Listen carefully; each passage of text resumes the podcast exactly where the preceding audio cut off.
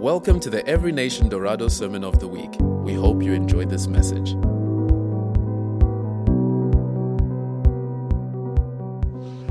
So we started a new series two weeks ago uh, called the, the Balance of Grace and Faith. We spoke about the distinction in your Bible between the Old and the New Testament. And uh, the message is online. Please go back and listen to that message. It is fundamental to your walk with God. Then last week we had a brief interruption because of our ENLI graduation. Wonderful, wonderful time. We had Bishop uh, Lucas Katenda here sharing the word. And uh, today we're continuing with part two of our series.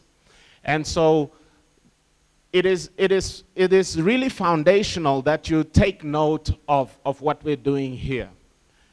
Because otherwise, if you don't understand this distinction, you will live as an Old Testament saint while Christ has made available New Testament realities. And many people are living in bondage because they have not transitioned. So, the first week we spoke about the covenants of the Bible and how they affect our lives. Number two, today we're speaking about the Old Covenant law, the Old Testament, the law of Moses, the covenant of Moses. And next week we'll speak about the cup of the new covenant. What is the new covenant? What is the New Testament? How does it operate? And then on the fourth week we'll speak about living by grace through faith. How you live within the New Testament and how you take advantage of what we have in the New Testament. Amen. So let us just pray before we get into the word. Father, thank you, Lord God, for the celebration this morning. And Lord, we want to elevate your word above every other opinion. Lord, you are God, and there is no other.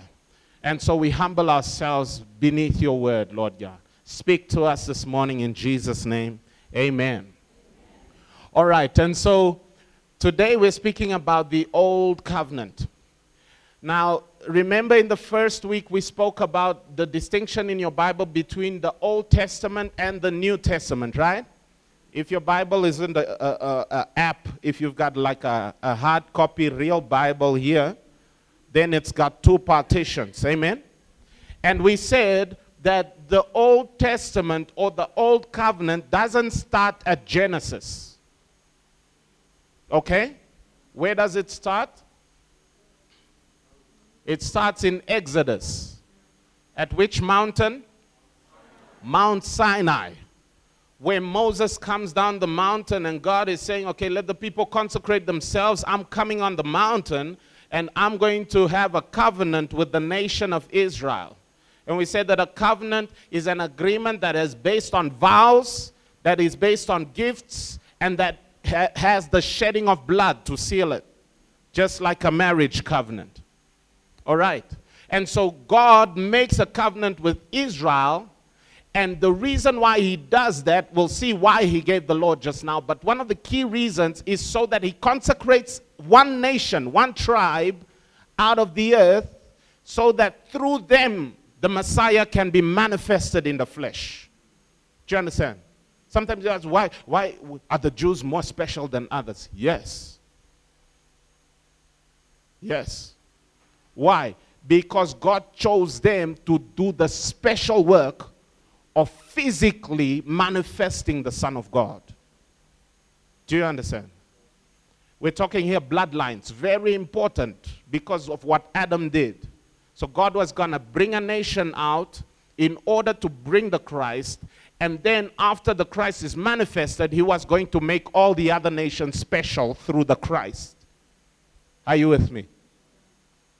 All right, so let's go here to Galatians chapter 4, from verse 4 to 5. Let's read it together. One to go. But when the fullness of time had come, God sent forth his son, born of a woman, born under the law, to redeem those who were under the law, that we might receive the adoption as sons. All right. So when the fullness of time came, meaning that God was bringing an appointment in time. This is so significant because this is why we have that division in our history that says BC AD. before Christ and after the year of our Lord. It is the full, when the fullness of time came, when the culmination of God's word came through the prophets, Christ was manifested. It says in John chapter 1 In the beginning was the Word. The Word was with God, and the Word was God, and the Word became flesh and dwelt among us. All things were made by Him. And so Jesus is manifested in the fullness of time. And then it says, God sends forth His Son, born of a woman. Very important. Why? Because Jesus is coming to be a high priest to represent who? Mankind. And according to God's law, you cannot represent a people whom you are not like. Your high priest must come from among you. And he must have the same experiences that you have had so that he can represent you to God. So, Jesus, born of a woman, born of a virgin, so that he can circumvent the curse that comes from the male seed. Are you with me? Because the, the, the, the, the, the genealogy is coming from the male seed. For those of you who don't like, no, it's, it's like males are at the top. This is ordained order the husband, the wife. It's ordained, it's designed. Right? And obviously, the devil has perverted the whole thing. And so, Adam, he falls in his nature and he passes his nature on through his seed.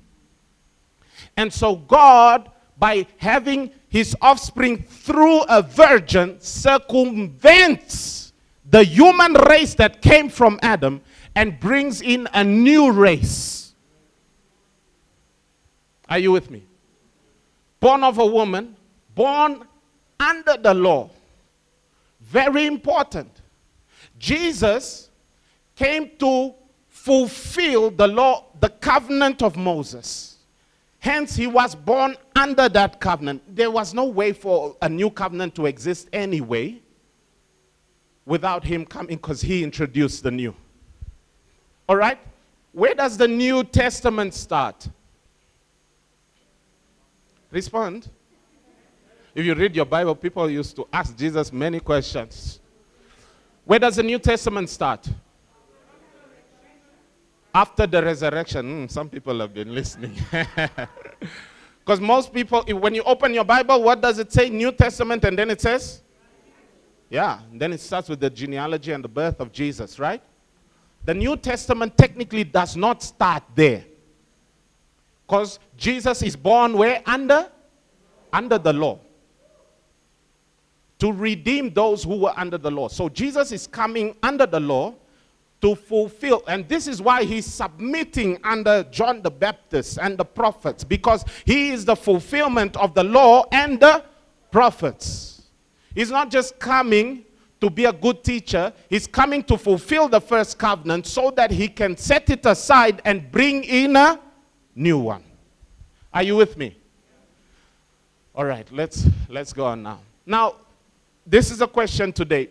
Seven reasons why the law was given. I remember someone asking over the last two weeks if God knew that the Old Covenant and the Old Testament was inferior, that it was weak, that it was a covenant of death and condemnation. Why did he give it to us? Why did such a loving God give us something that would destroy us? Today we are going to answer that question. All right? Seven reasons why the law was given. I'll give you in summary. You don't want to miss any of these. Now, those of us who are here today, unless if you were born from one of the 12 tribes of Israel, we are all Gentiles. Are you with me? Meaning non Jews. Okay? And were you there? Were your grandparents there at Mount Sinai when the law was given? No. We were somewhere in Africa. Amen? Probably Namibia. Right? And this is what the Word of God says that we were aliens to the covenants of God. We were foreigners to the household of Israel. Yeah? To the promises, to the commonwealth. We were excluded from the commonwealth of Israel. Okay? Without God and without hope in this world. We were worshiping ancestors and worshiping stone and worshiping gold and worshiping created things. Is it because there was something wrong with us? Yes. The whole creation was corrupted when Adam fell. Every man was separated from God, and the only thing he would worship is anything but God. All right, now the first reason why the law was given is one, because of trespasses, to restrain sin until Christ. Number two, to expose sin as exceedingly even, evil and deadly. Three, as a schoolmaster unto Christ. Four, to stop every mouth and every self justification. Five, to make or reveal all people guilty before God. Six, as a shadow and a metaphor of the realities in Christ. And seven, to distinguish Israel from all other nations. Now, this is not an exhaustive list. You might have two other reasons why the law was given. These, these are the major, major ones. Okay, let's go here through number one Galatians chapter 3. Because of trespasses to restrain, uh, restrain until Christ. Now, this is the issue.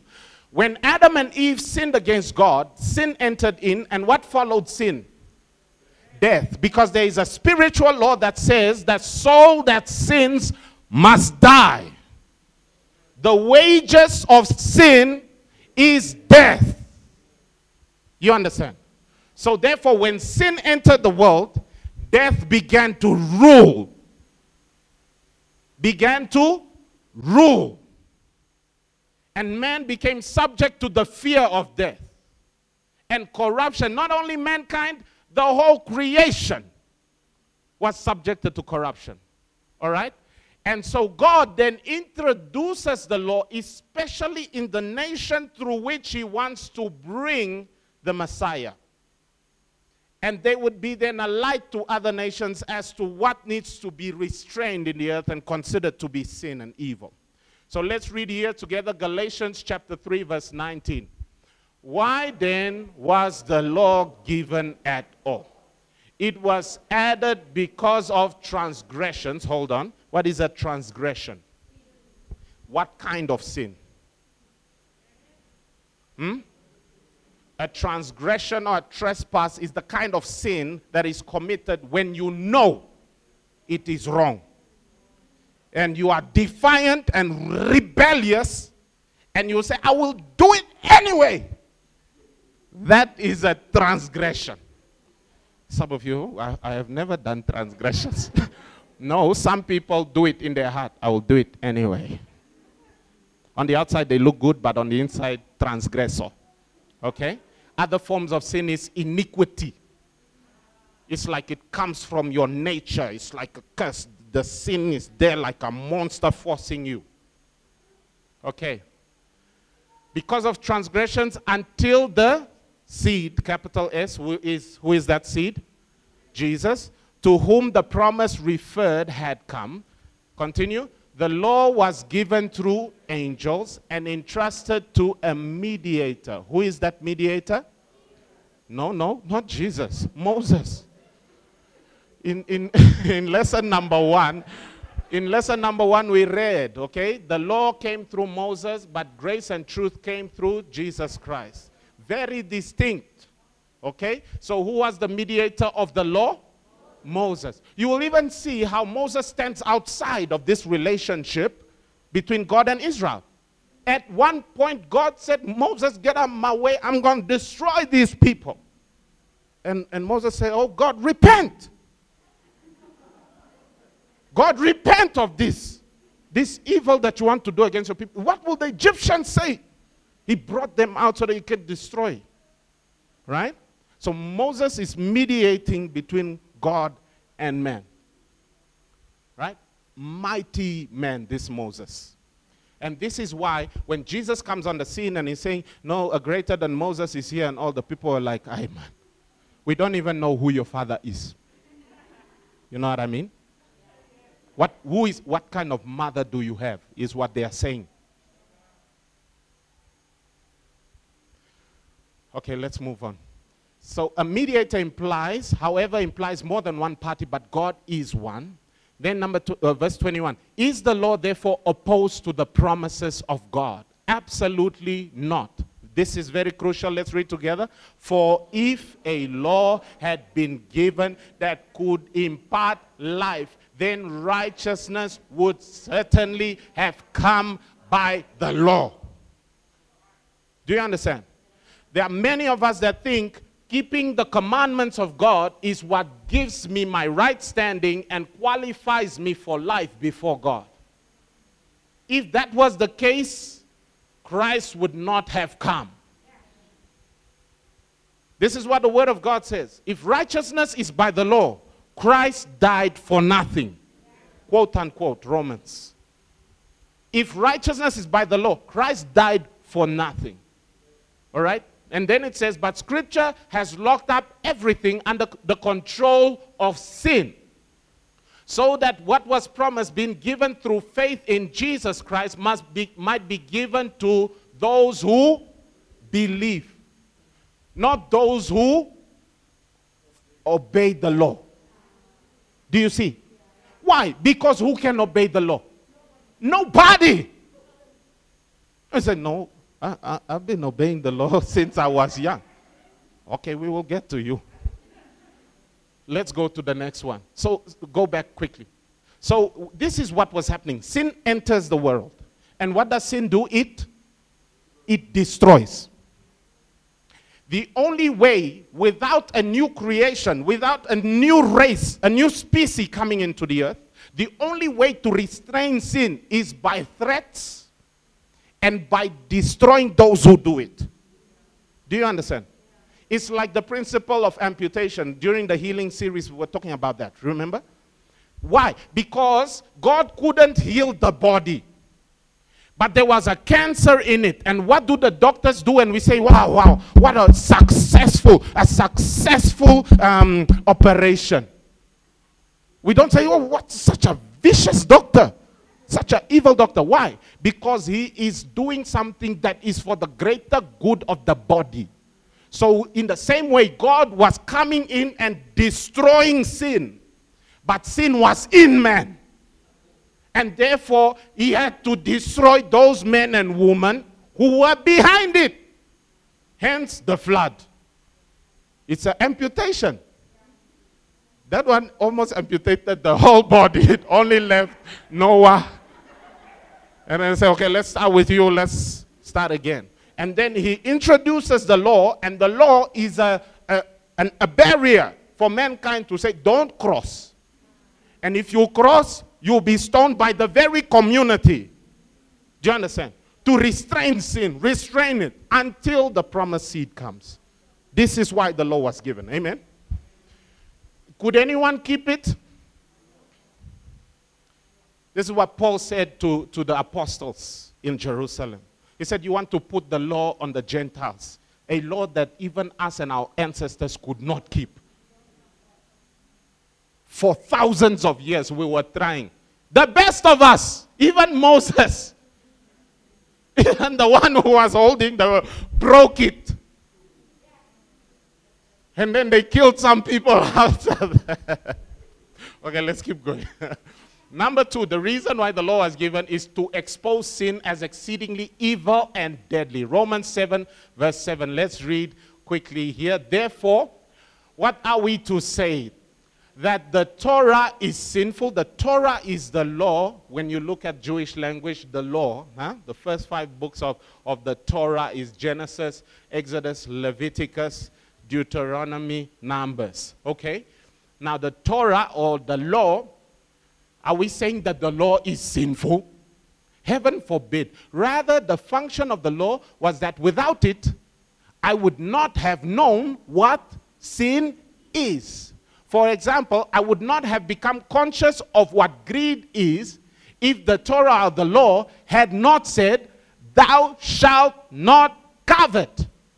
But sin, seizing the opportunity afforded by the commandment, worked in me all kinds of evil desires, for apart from the Torah or the law, sin is death. What does that mean? There's no sin if there is nothing that says this is sin. But does it remove the effects of sin?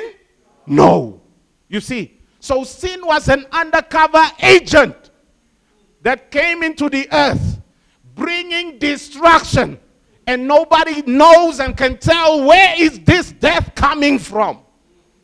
And so God introduces the law to expose sin by doing what? By bringing something good in and showing that sin actually uses that to kill you. Let's continue here. It says, I was once, verse 9, I was once alive outside the framework of the Torah or the law. But when the commandment really encountered me, sin sprang to life and I died. The commandment that was intended to bring me life was found to be bringing me death. For sin seizing the opportunity afforded by the commandment deceived me, and through the commandment, sin killed me. So the Torah is holy, that is, the commandment is holy, just, and good. Then did something good become for me the source of death? Heaven forbid. Rather, it was sin working death in me through something good, so that sin might be clearly exposed as sin, so that sin through the commandment might come to be experienced as sinful beyond measure. Are you with me? So without the law, sin was working undercover. And you will see the judgments of God were limited. But when the law entered in, there was now a framework and a system that sin could actually bring consequence with warning. Because beforehand, sin was killing you without warning. Now sin kills you more boldly and uses even your brother and your priest to do it. Amen? So, reason number two, to expose sin as exceedingly evil and deadly. Reason number three, as a schoolmaster unto Christ. Galatians chapter 3, verse 24. It says, in other words, the law was our guardian. Another version says our schoolmaster or our teacher, our tutor, our childminder or tutor, or an attendant slave who watched over the child in a wealthy Greco Roman household leading us to or until Christ, so that we could be made right with God, declared righteous, justified through faith. Verse 25. Now the way of faith or faith has come, and we no longer live under the guardian, the childminder. You are all children of God through faith in Christ Jesus. And in Christ Jesus, you are all children or sons of God through faith. Can you put us for us the NIV version of, of Galatians 3, verse 24? Just so that you can see it here briefly without the elaborations and the explanations. Galatians 3, verse 24. For those of you who believe that we are still under the law. And what does the law say? Thou shalt not covet. So don't say, no, these are only the ceremonial hand washings and don't eat pork, don't eat prawns. No. Yeah, prawns. Some of you are like, I don't eat, I don't eat pork. I'm a Jew. And then you are at Ocean Basket. And then he said to me, you know, the Lord. Galatians chapter 3. Let's read together. So the law was our guardian until Christ came that we might be justified by faith. Next one. Now that this faith has come, no longer under the guardian. Why? Because the purpose of the guardian was not in itself, it was Christ. The whole purpose of mankind, the fulfillment and the destiny of mankind is only found in one thing Christ Jesus.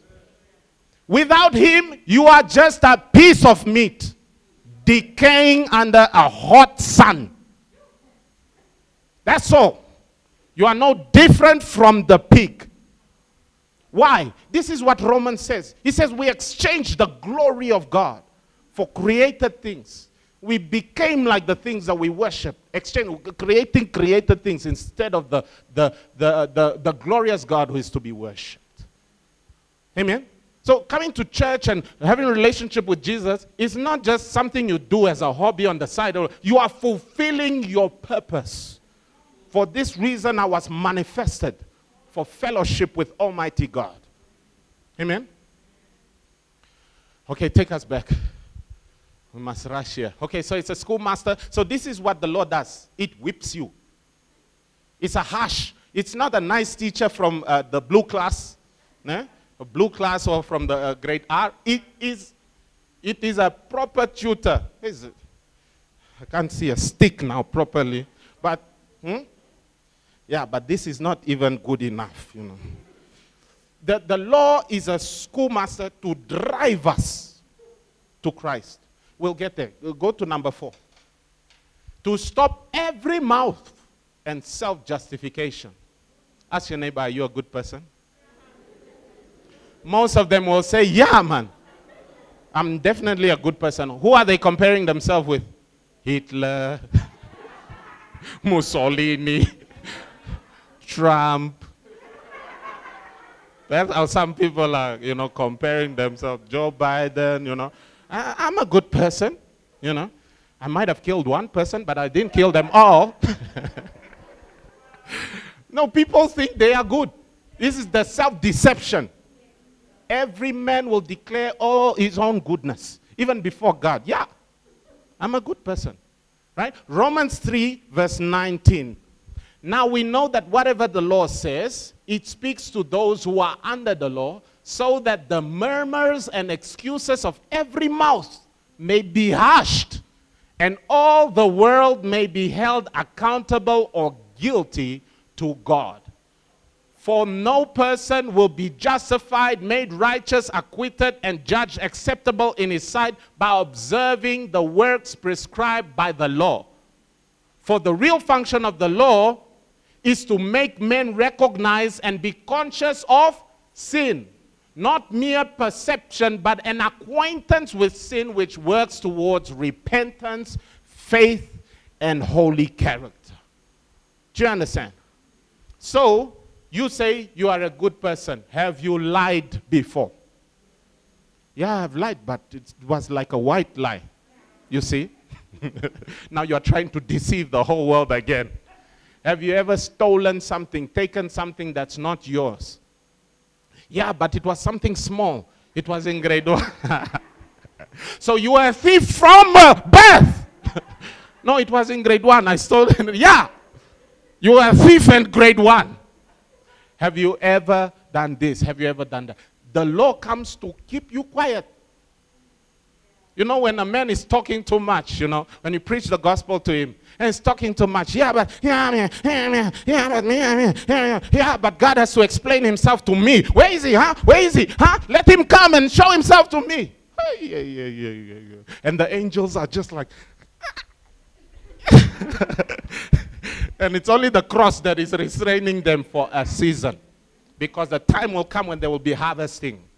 Wicked men. Gather the wheat and gather the, the tares and throw the tares into the fire. Ah, but how can a loving God make hell? Hell is for evil people. Who is that evil people? You and me. Have you ever thought of that?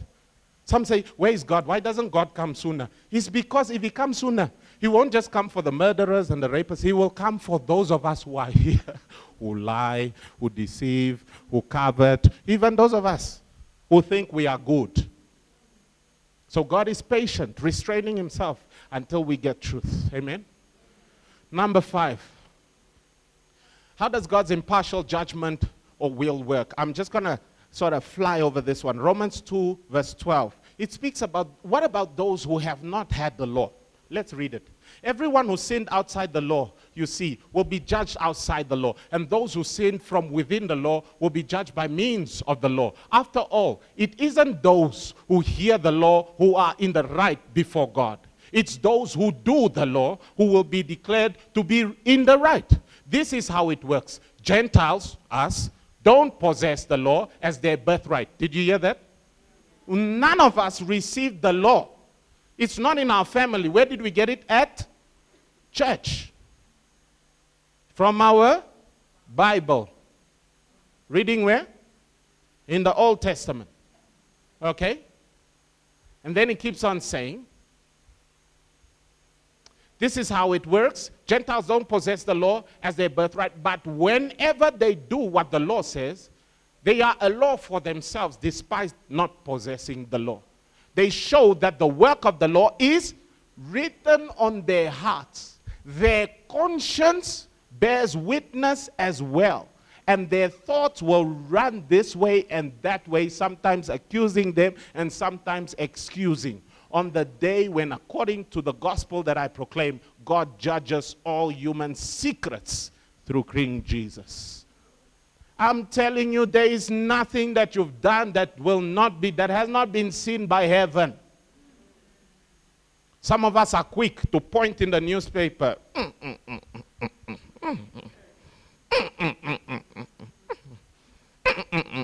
And then God is looking on the earth, and you are the very one who has a massive plank in your eye.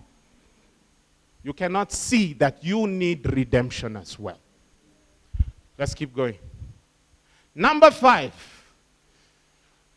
The purpose of the law is to make and reveal all to be guilty before God. Who did this? Jesus Christ. So he comes born under the law to elevate the law and then to fulfill it. It's like a debt.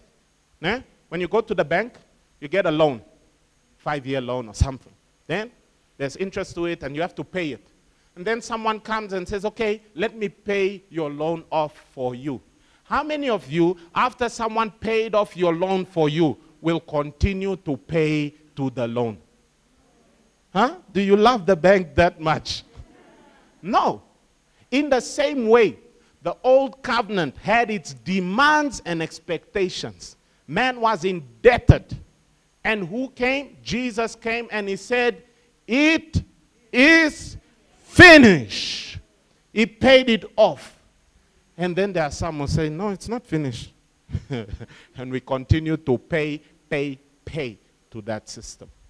Look here what Jesus says in Matthew chapter 5, verse 18. For those who think they are good, it says, For assuredly, assuredly I say to you, till heaven and earth pass away, one jot or one tittle will by no means pass from the law till till till all is fulfilled. Then what will happen? The jots and the tittles will pass. Do you understand? Let's keep going. This is important. Jesus didn't come for a halfway work. He came to fulfill it completely. Verse 19 Whoever therefore breaks one of the least of these commandments and teaches men to do so shall be called least in the kingdom of heaven, but whoever does and teaches them, he shall be called great in the kingdom of heaven. For I say to you that unless the, your righteousness exceeds the righteousness of the scribes and the Pharisees, you by no means enter the kingdom of heaven. How many of you, your righteousness has exceeded that of the scribes and the Pharisees? Huh? Without Christ, hello, baby. Nobody. Yeah, the scribes and the Pharisees were the experts of the law. Right? They would wear certain things and dress certain things and have all these things in order to have that fulfilled. Do you understand?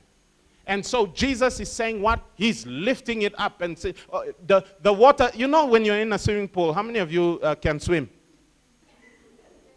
Yeah, you know. Our oceans are for fishing, not swimming. Right? When you are in a swimming pool, you can have a certain level where everyone is like, ooh, ooh, ooh, then there comes a level where if you add water, now only the swimmers are swimming. the others have to be removed. Right?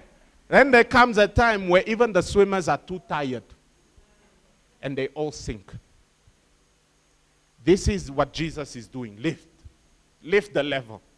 Lift. Because right now, all the people are being condemned by the scri- scribes and Pharisees, and they are the ones who are custom. we are here. And Jesus comes and he elevates it. Right? Let's go here, continuing on verse 21. You have heard it said, uh, to those of old, You shall not murder, and whoever murders will be in danger of the judgment. But I say to you that whoever is angry with his brother without cause shall be in danger of the judgment. And whoever says to his brother, Raca, shall be in danger of the council. But whoever says, You fool, shall be in danger of hellfire. Have you ever called someone a fool? Have you ever sang a song with that?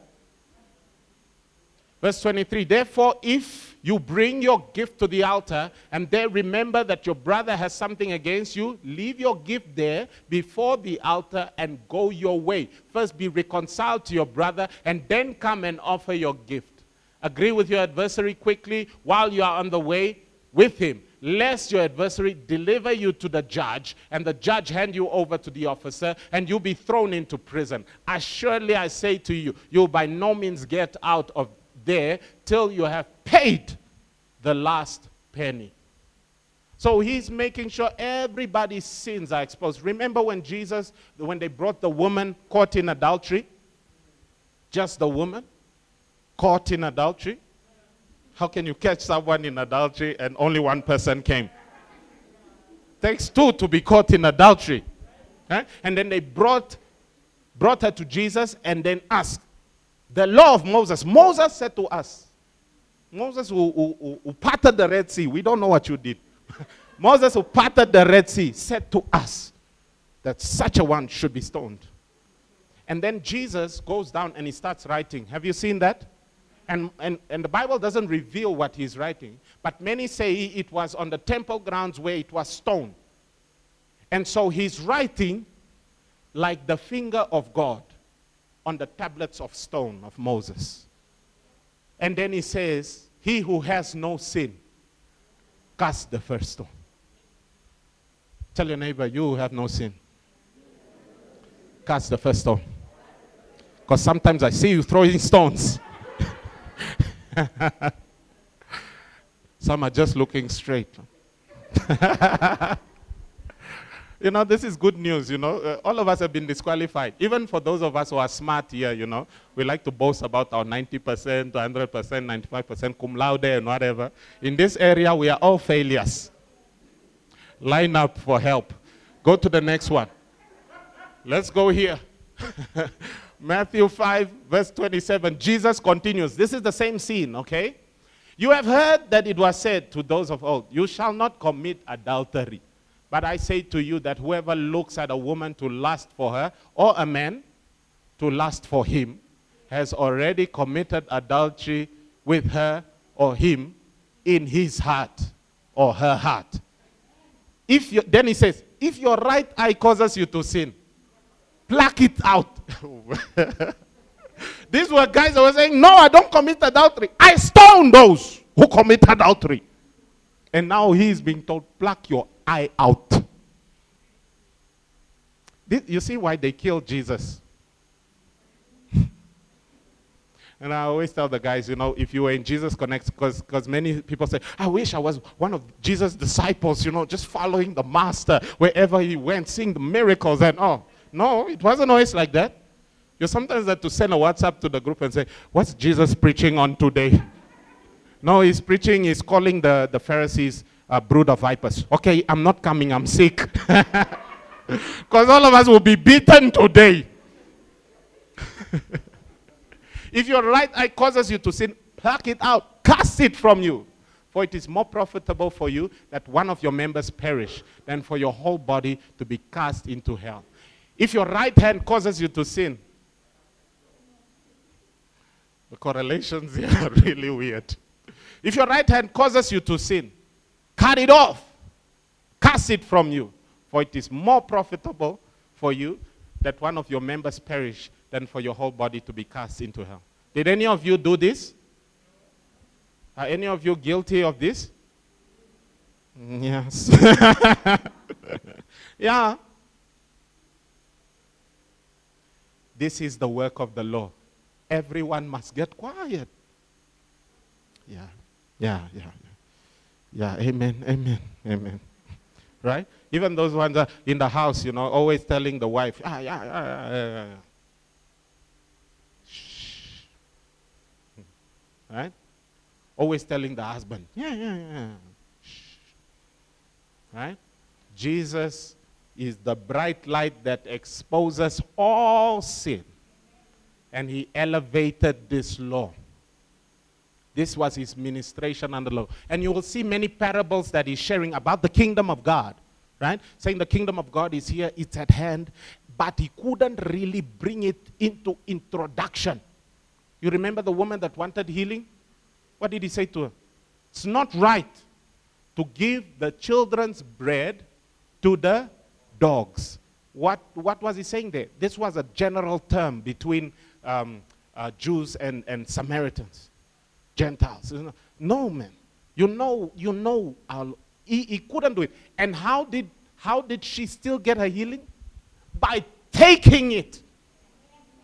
Why? Because she knew that the covenant, the new, didn't come in yet. But this Jesus is here.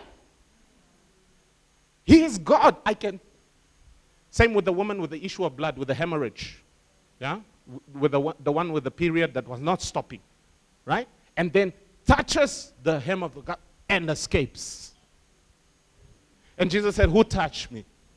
Right? Why? Because I have, I have not yet been sent to everyone, I have been sent to the lost sheep of Israel. Why? I'm fulfilling a task according to the law and the prophets.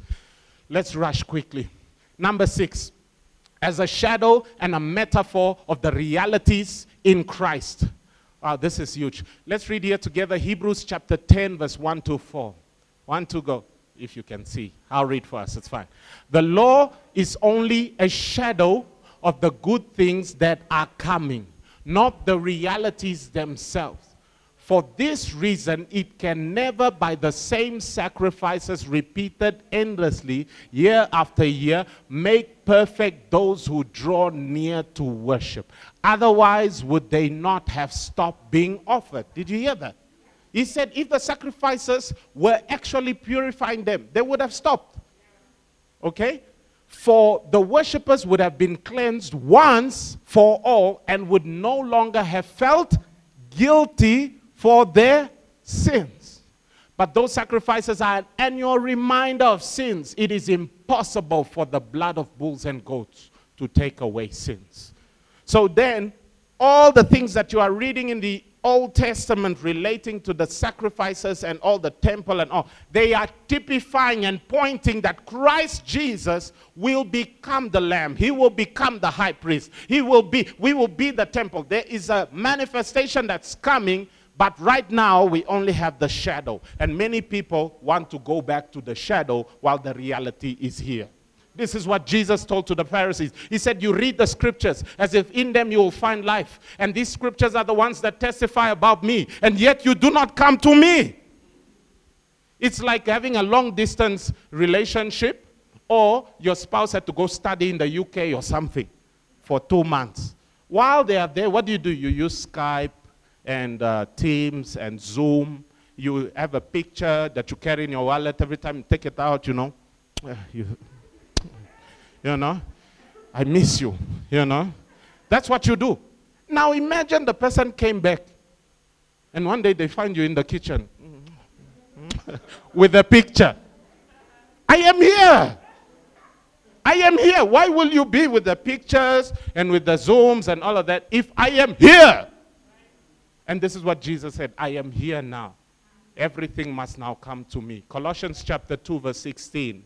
He says, Therefore, do not let anyone judge you by what you eat or drink, or with regard to a religious festival, or a new moon celebration, or a Sabbath day.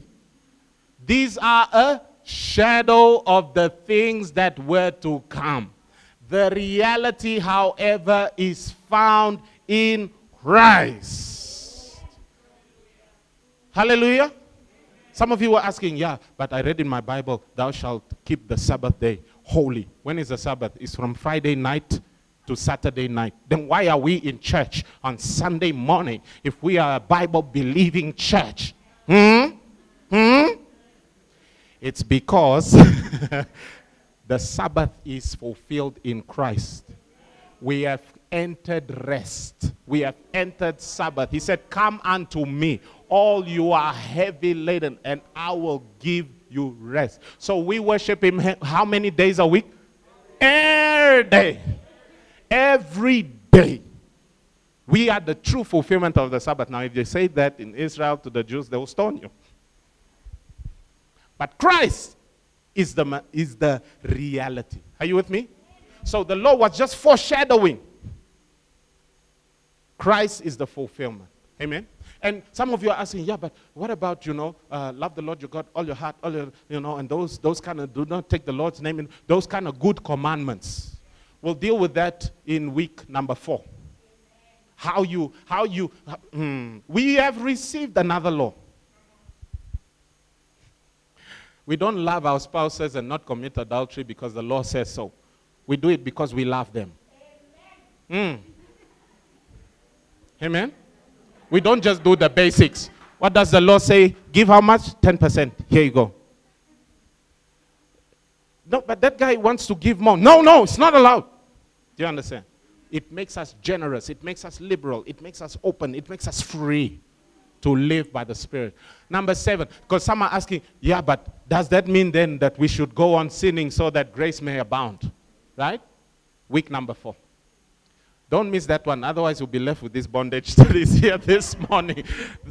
Number seven is to distinguish Israel from all other nations. Quickly here, now, if you obey me fully, Exodus 19, and keep my covenant, then out of all the nations you will be my treasured possession. Is this special? Yeah. Israel is special to God. Sorry. Some of you, you don't like that. But sometimes God likes the one that the people don't like. no, the siblings are like, no, no, sell him, sell him, sell him. You remember Joseph? Joseph is a type and shadow of Jesus. He was sold by his brothers for how much? Pieces, 30 pieces of, of silver. Yeah? Right? And then he becomes king and he delivers nations. It's a type of Jesus. Okay? You will be a treasured possession, although the whole earth is mine, all the nations are mine, all the Namibians are mine, all the Africans are mine. You, Israel, will be for me a kingdom of priests and a holy nation. These are to be the words you speak to the Israelites, God speaking to Moses, the mediator. So the law was going to give them a culture, a lifestyle, and a, a, way of living that was very different from all the nations that surrounded them. The nations that surrounded them would take their children and burn them in the fire to the god Molech, right? would send their daughters to be priestesses of the, of the Asherah, Asherah goddess. Right? And in Israel, no, it's not allowed. Okay? And so God gives them this law to distinguish them from all the nations, to set them apart from the effects of sin, and then to begin to bring prophets in that will prophesy the word of God and then the word of God will begin to course through a nation and be manifested in the fullness of time. The word becomes flesh. Are you with me? Okay. Uh, as we conclude, just give us next one. No, go back. There's another title there, question. Is the covenant of the law useful and re- relevant for today? I've got one scripture that we need to read with regards to this. Timothy 1 Timothy 1, chapter 5. It says, But the goal of our instruction, Paul speaking to Timothy, is love from a pure heart, from a good conscience, and from a sincere faith. Some people have strayed from these and have turned aside to fruitless discussions, wanting to be teachers of the law, even though they do not understand either what they are saying or the matters about which they make confident assertions. But we know that the law is good if one uses it lawfully, realizing the fact that the law is not made for a righteous person. The law is not made for a righteous person. The law is not made for a righteous person. We were reading in Galatians. Once the, the schoolmaster has brought us to Christ, we are no longer under the schoolmaster. Christ is more than able to make us holy. Christ is more than able to make us good. Christ is more than able to make us righteous. Christ is more than able to fulfill everything that the law could not do. Hallelujah. And some people want to be uh, bigamists and polygamists, married to the law and married to Christ. You can't do that. It's against the law.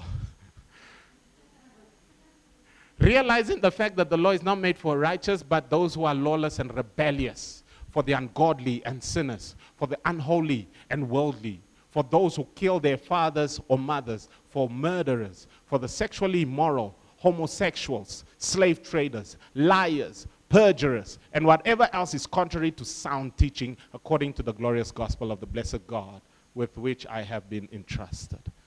So, what does the law do? The law makes you aware of your condition. It cannot cure you.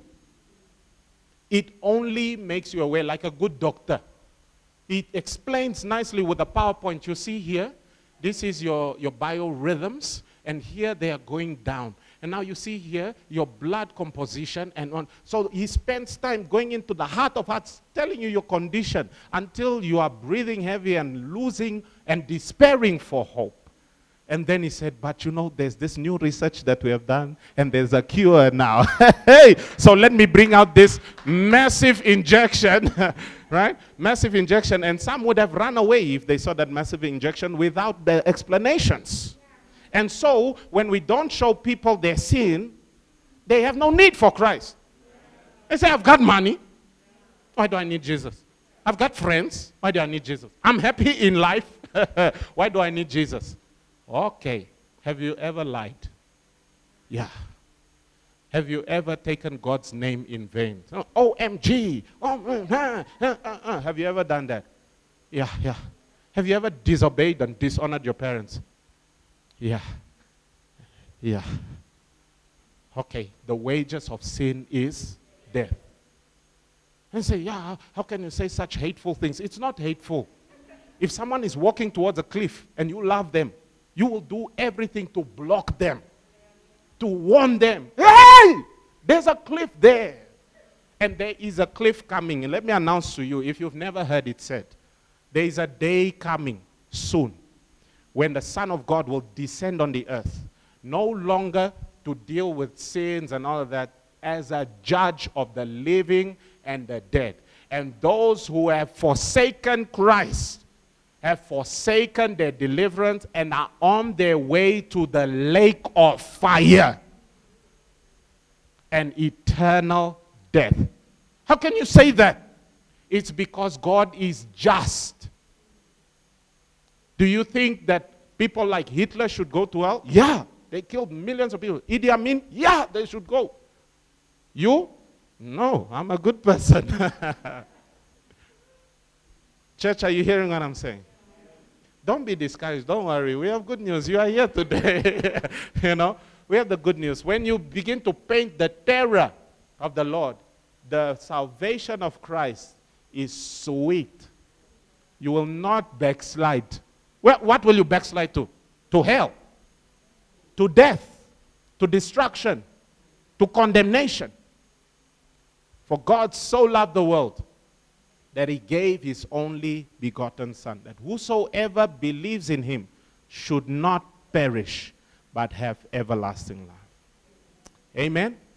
Okay, let us stand and pray, and then we'll. Thank you, Holy Spirit.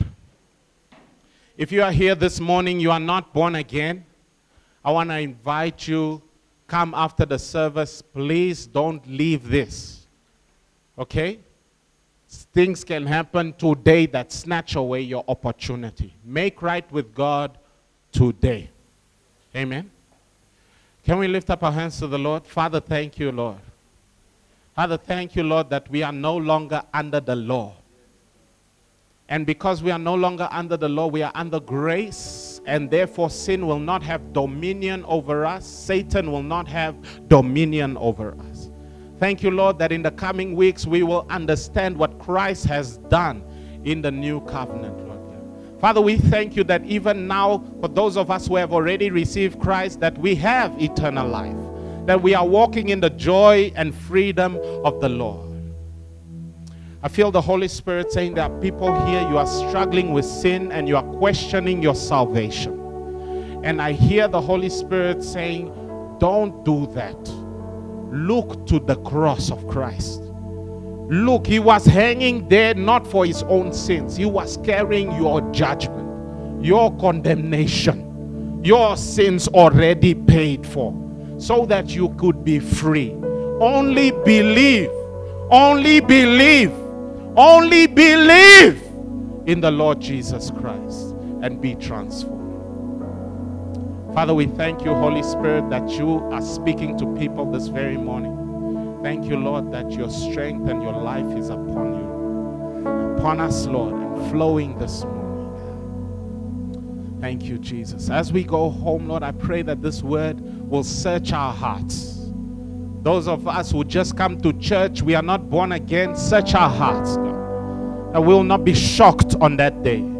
Uh, that we'll allow the word of God to really root out every evil work of the enemy and bring us to a place of freedom and sanctification. We honor you and we praise you in Jesus' name. Amen. Amen. Thank you for listening. For more information about this podcast and other resources, please visit envintook.org.